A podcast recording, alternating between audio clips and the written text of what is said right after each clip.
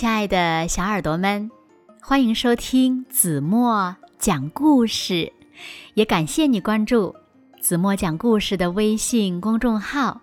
我是每天晚上为小朋友们讲故事的子墨姐姐。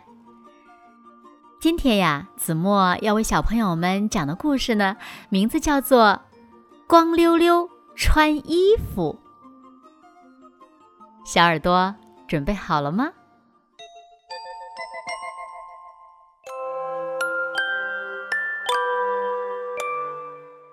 关于光溜溜这种迷人的小动物，有很多值得研究的事情。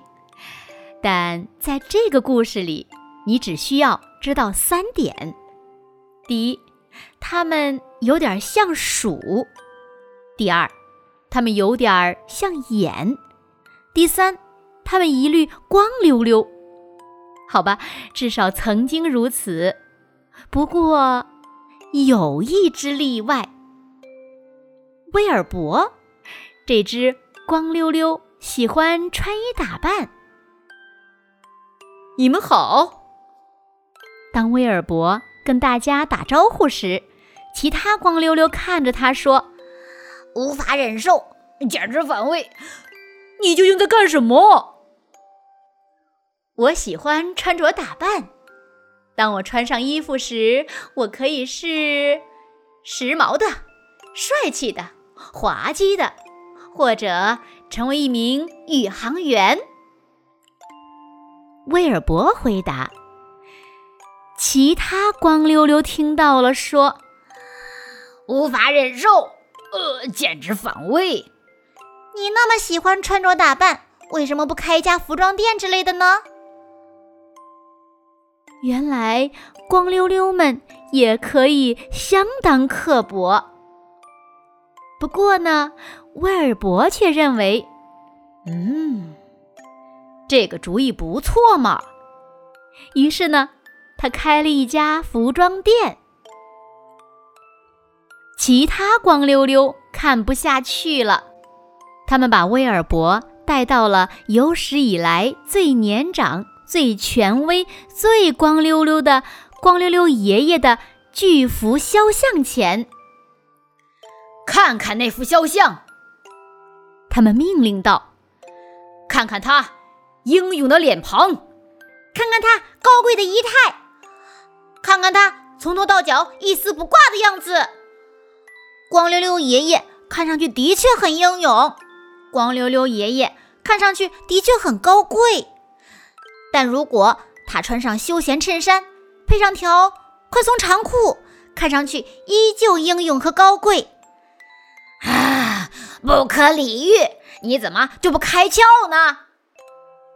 其他光溜溜说：“光溜溜根本不穿衣服，为什么不呢？”威尔伯问。“哼，必须采取行动。”其他光溜溜说。光溜溜们前去拜见光溜溜爷爷。告诉光溜溜爷爷威尔伯的一切，威尔伯竟然问：“为什么不呢？”光溜溜爷爷非常有见识，他认真的思考了他听到的每一件事，他想了又想，终于，他用英勇高贵的声音说：“所有居民集合。”我要发表一项声明，声明，声明，声明，声明。威尔伯听说光溜溜爷爷要发表声明，他意识到事情很严肃，可是他不知道该穿什么。最后，威尔伯决定谨慎行事。呃。什么都没穿，也许还不够谨慎。威尔伯穿了袜子，其他光溜溜光顾着看威尔伯的袜子，谁也没有注意到光溜溜爷爷已经入场。光溜溜爷爷清了清嗓子，宣布：“诸位光溜溜同仁，我之前从没穿过衣服，直到我听威尔伯问了一个简单的问题：为什么不呢？对呀，为什么不呢？衣服会伤害他人吗？不会。衣服有趣吗？答案因人而异。但我这只老光溜溜后悔没能早点尝试穿衣服。你们看嘛，威尔伯的袜子就非常好看嘛。光溜溜爷爷称赞了威尔伯的袜子。威尔伯高兴坏了，用最快的速度冲到了家里，穿上了最爱的套装，又飞奔回去。回到会场的时候，威尔伯发现这么做的不止他一个。关于这个故事嘛，已经说的够多了，但在最后呢，您只需要知道三点：一。有些光溜溜还是光溜溜。二，有些光溜溜穿上了衣服。三，所有的光溜溜都很快乐，无一例外。